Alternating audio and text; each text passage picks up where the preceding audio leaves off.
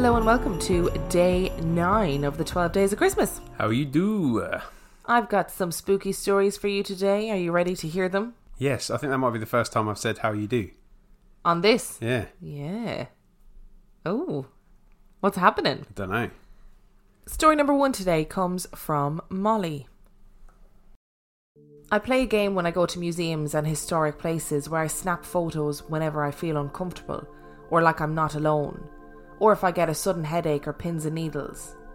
And one day I went to a museum in Nottingham, which is one of a chain called the National Justice Museum. It's an incredibly old establishment dating back to the 14th or 15th century, which started out as a moot hall, and then the courthouse, which stands there on the same grounds above the Nottingham Caves, is the building which is now the museum. I decided to pay a visit there on a whim, so I paid the entry fee which allowed me access to the courtroom and to all of the cells below it.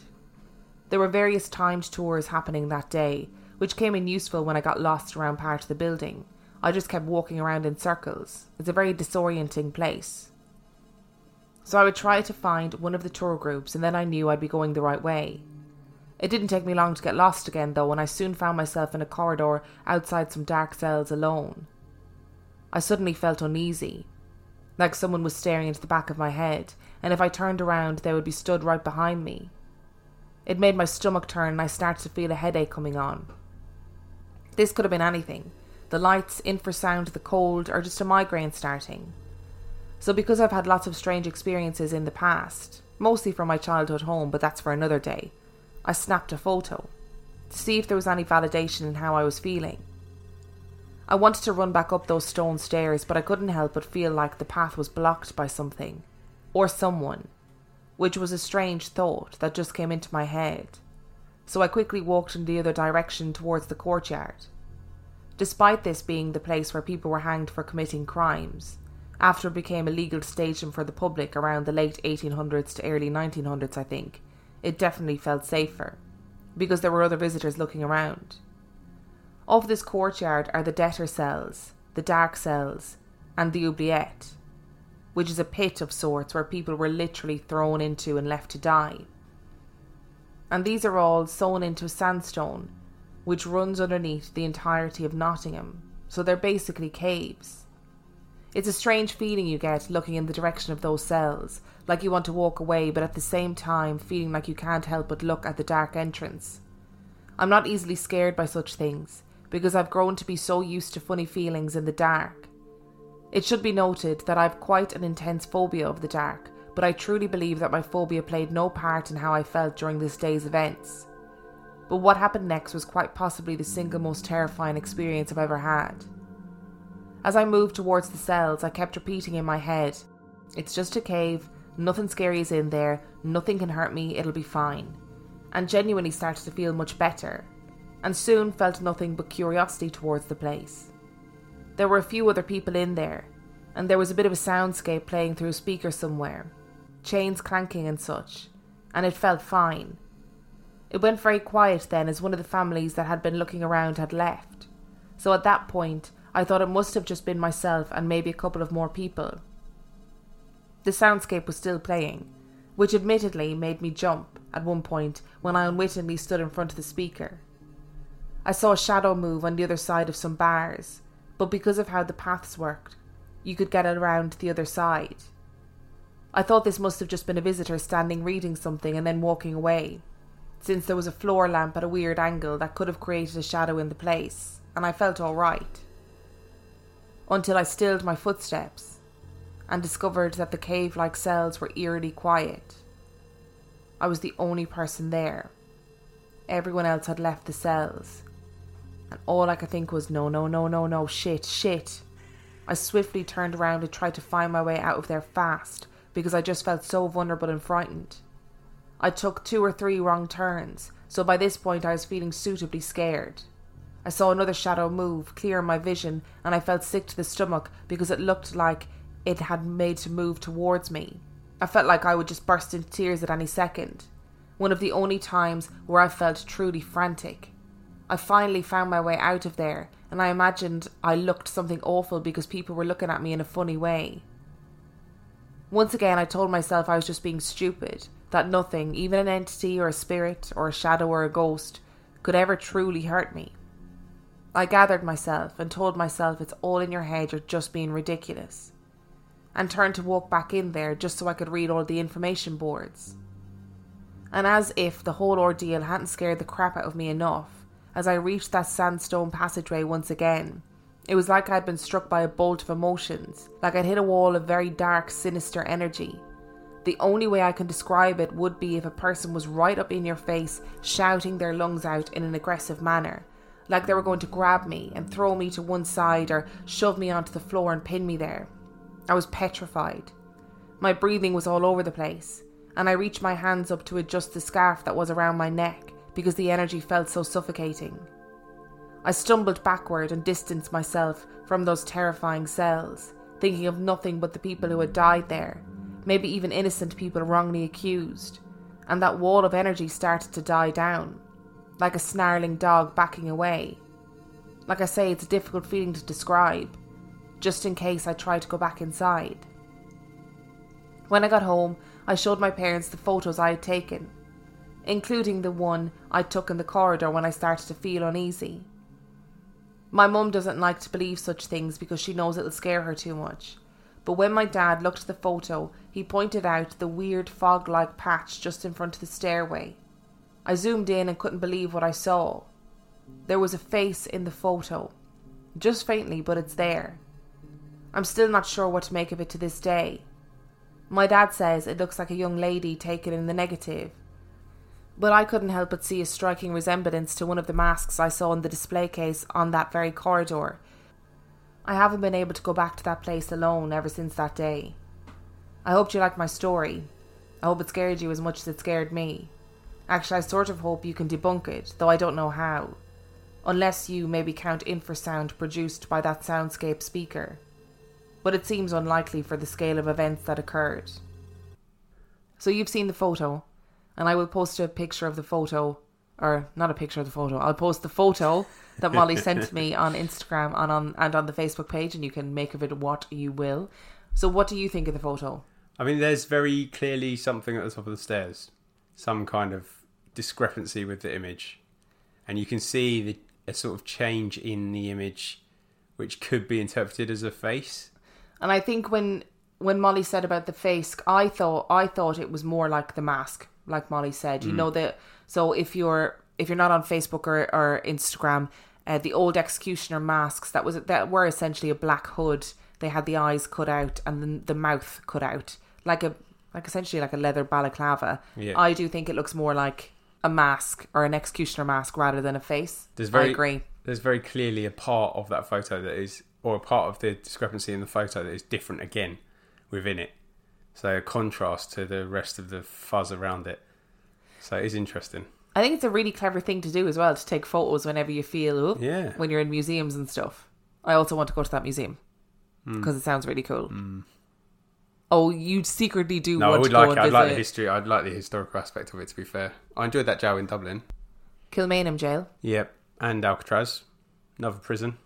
I think they're very interesting places, mm. full of sadness, but very yeah. interesting places. Yeah, different, very different, very contrasting. It could be infrasound, just to sideswipe the conversation in a different direction. It could be infrasound in terms of the resonating off of the walls. I'm trying to think like Will resonating off the sandstone walls in the caves. Could and I guess creating sort of places like that aren't designed to hold big electrical uh, equipment or whatever. So who knows? But also, it's probably haunted. Yeah, we're not going to debunk it. It's haunted. No. And story number two comes from Susanna. My story is related to my aunt and uncle's house. It's an old kiln cottage, and some people in the village they live in claim that this is the reason for the strange goings on. But I've no idea why, and I can't find any research that supports this. So I guess it's just a local myth. My aunt and uncle had children late in life, so I was 17 when they had my twin cousins. My aunt and uncle moved into this house when I was about five. I remember being really nervous of being upstairs although I never really knew why. I would just always make an adult come with me or refuse to go up there. It was the hallway and the middle bedroom that freaked me out the most.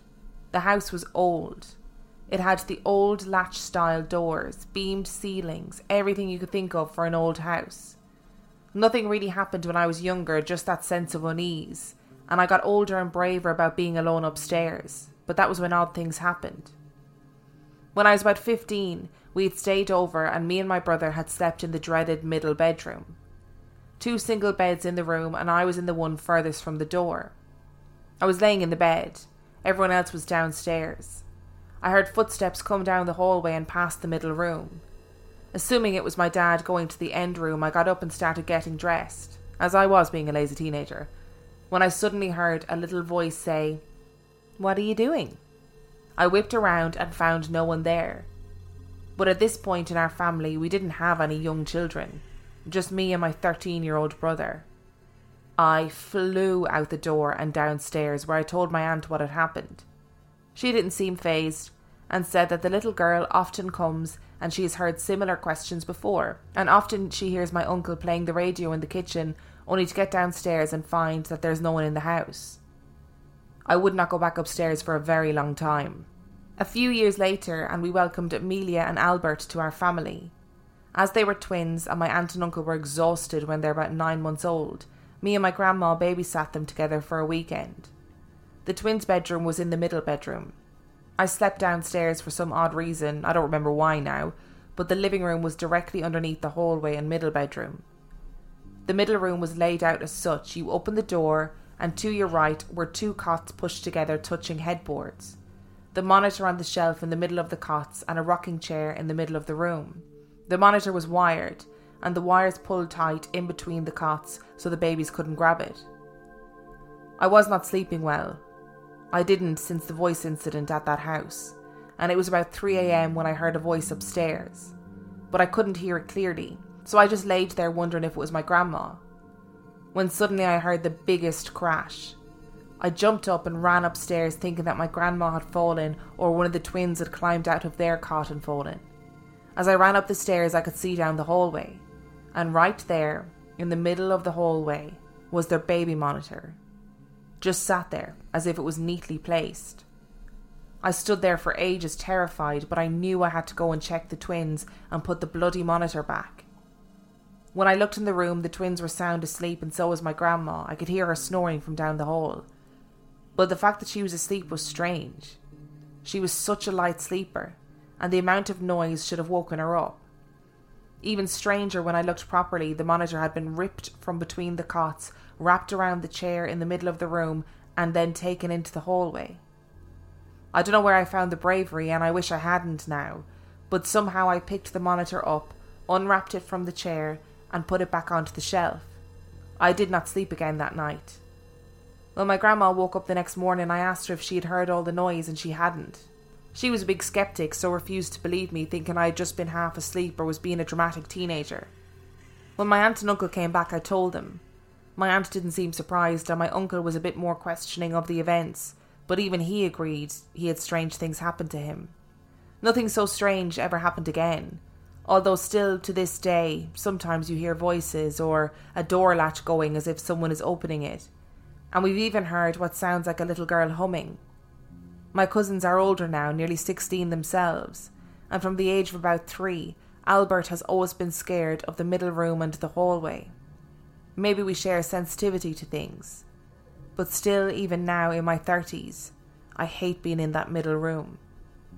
Mm. How did that baby monitor get into the middle of the hall? Wrapped around the chair first. Yeah.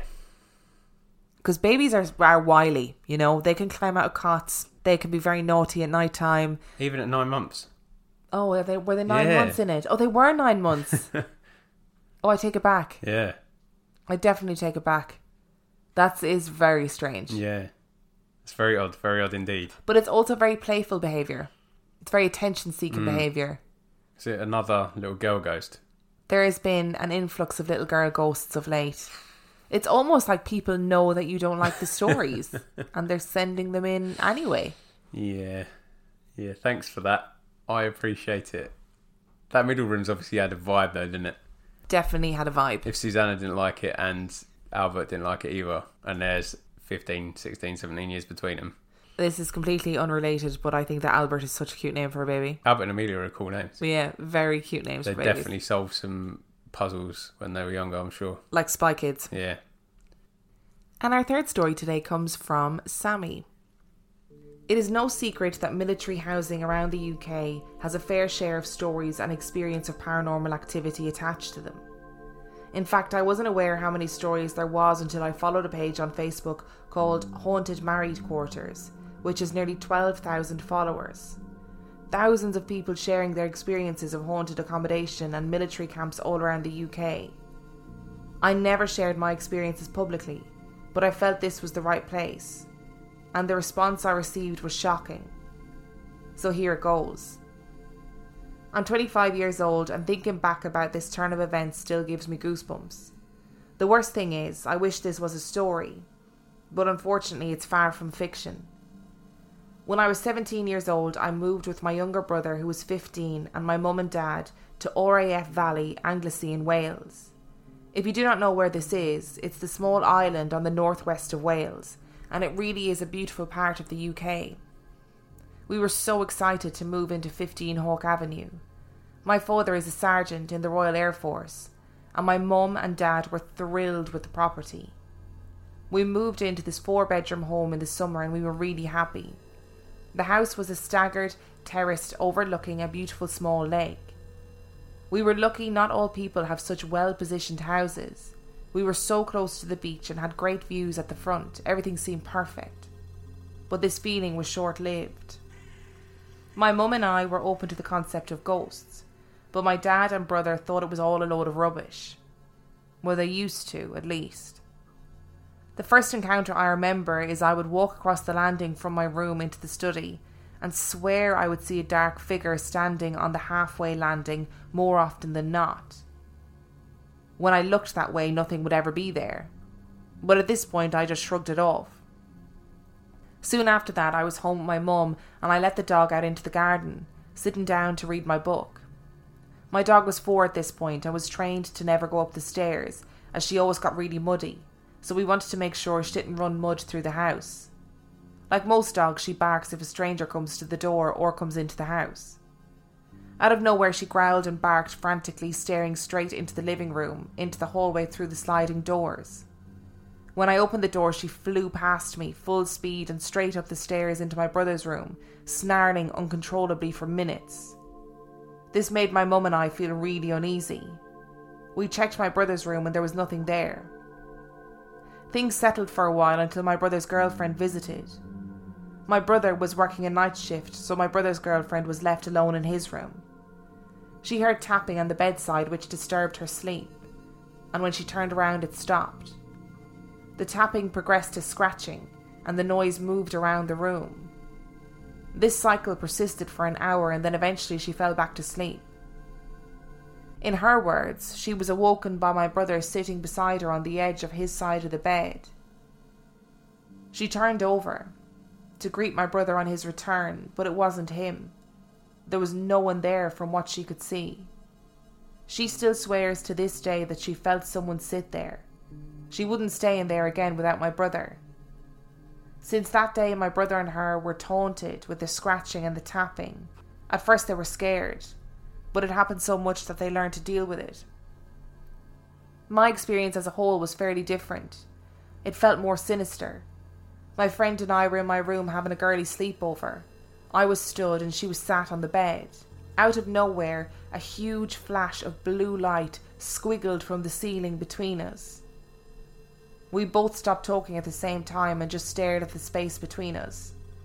I said to her, Please tell me you saw that. And she told me that she had. I've never seen anything like it. The brightness was insane. It was at night on a September evening, and still to this day we can't explain it. I've never suffered in my life from sleep paralysis, never. But living here, I had another very horrible experience. One night, I woke up in the middle of the night to what felt like a large man's hand pushing heavily on my forehead. I woke up scared and confused as to what was happening, as I didn't see anything.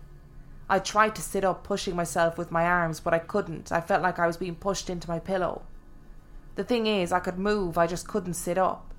I panicked and screamed, Please stop! And suddenly I was able to sit up. And then my door handle started shaking frantically. I started to scream. My mum awoke, and as she reached the landing, the shaking stopped. I was completely frozen in fear. I told her what happened, and she comforted me. She told me it must have been the wind or something, but deep down I didn't believe her. How could that explain the pressure pushing into my head? The next day, she admitted that earlier in the night she got up to go to the toilet. And as she walked past my room to reach the bathroom, she witnessed my door handle rattle and my door open. But she thought I was just playing a prank. I always shut my door and pushed it to make sure that it was shut. It's a habit of mine. I didn't sleep with my light off after that. My brother was at his girlfriend's house one weekend as my dad is a bad snorer. It was keeping my mum awake, so she went into my brother's room to sleep. Before settling down, she went to get a glass of water and then got into my brother's bed. Reading her book for a little while, she decided to call it a night. She was awake at this point. She turned off the light and turned onto her left side, and someone sat on the bed so clearly that she rolled backwards towards the dint in the bed. Her heart was pounding, and for a moment she was paralysed with fear. She remembers jumping out of bed and running back to her room crying, scared, and waking up my dad. It terrified us all. Even my non ghost believer dad was affected. This had now happened to my mum and my brother's girlfriend, and it was too much to handle. What was strange was, apart from the scratching and tapping, nothing horrible had happened to the men. It was only the women. Whoever this entity is, it was selective of who they tormented. My brother eventually moved out, and no one stayed in that room again. My mum often likes reading in bed, but this particular time was different. At the end of her bed is a dressing table with a number of beauty products. Something caught her eye, and as she looked towards the dressing table, a bottle of face lotion was tipped on the side and was let go, rocking until it was stationary again. No one was there. My mum's friend is an archaeologist and told us that the lake opposite us had a history. Archaeologists found slave shackles and chariots in the boggy part, and it was thought to be a sacrificial lake. We walked around this lake one afternoon and found the information board which confirmed her story. Anglesey has a huge history of Druids and Romans, and I'm not the only one with a story or four to tell about the base. I'm happy to say we moved out soon after that, and we were happy to. The house that pushed us to our limits mentally I never knew what kind of spirit resided at 15 Hawk Avenue, but it could touch and move objects and people. I swear to you this is all true, although I wish it wasn't. I hope whoever lives there now isn't going through what my family went through. Going back to sharing my story on the Facebook group, I pretty much told them everything that I shared with you now, not expecting a response. When I received this yesterday, I was left in shock.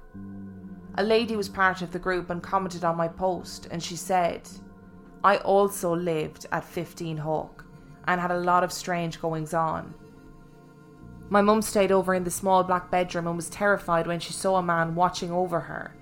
She described the man as looking similar to what she could think of as Mr. Burns from The Simpsons. I showed her a photograph which we found in the loft, and she said it was him. There were a lot of weird noises, and we could always hear a man's voice talking when walking up the stairs. My dog was also terrified of the back bedroom. The Mr. Burns comments made me chuckle, but actually looking him up and observing the crooked feature he has and the sinister grin majorly freaked me out. I knew I wasn't going mad anyway, but her comment just ultra confirmed everything my family and friends had witnessed. And what was the scariest thing is that the room that she was describing was mine. Seven years later, I cannot sleep with my light off, and I'm 25 years old now. It's pretty much left such a negative imprint on my life that I hope I'll never have to experience again. Oh man, that is not good. Got a bit more corroboration. Another person that lived in that house.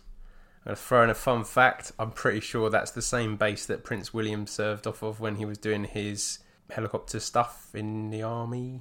I mean, I don't think he lived in 15 Hawk Avenue though. I'm pretty sure. Maybe we should ask him the next time we see him. Yeah, just drop him a text later. I will. I'll text him later and ask him. Definitely seems to have a bit of a, and this is the ghost, not Prince William. Definitely seems to have a bit of a thing for the ladies of the house, doesn't he? None, nothing is nice either. No, the vibes feel very sinister at worst, I guess, and Negative. negative. Yeah, Because sinister isn't really the. I know what you mean. Sinister is not the right word for what happened, but it's negative. yeah, and not mischievous like other stories that we've had, but like trying to be scary, trying to frighten the people in the house. mm. and the blue energy was an odd story. Yeah, that was weird. We've not had that before. Hopefully, not the wiring. Yes, hopefully not. Or, well, it sounded like lightning, didn't it? Yeah, But can that happen? I don't know if that can I happen. know. So I, I, don't really know. don't I don't know science. I mean, you'd have to have the right. You'd have to have a, a lot of atmospheric conditions for it to just hit in the middle of a house. I don't think it is possible. If lightning hit your house and so hard that it went into a room, would that not fry all the electrics in a yeah, the particular room? would be on fire, I reckon, as well. Yeah, probably. Yeah, Although, that's- what do we know? We don't know anything about science. No, I don't know anything about science at all. No, um, but I do have to say that it was terrifying nonetheless. Because even if that is an electrical fault, it's still pretty, it's still pretty Still scary. fucking scary. Yeah, you still shit yourself. So if you enjoyed today's episode, you can find everything you need to know about us on reallifeghoststoriespodcast.com. You can send your own spooky story to reallifeghoststoriespodcast at gmail.com. And you can support us on Patreon, patreon.com forward slash real life ghost stories, where for $5 a month or $2 a month, you can get access to heaps of extra content. And on that note, we shall see you tomorrow. Bye.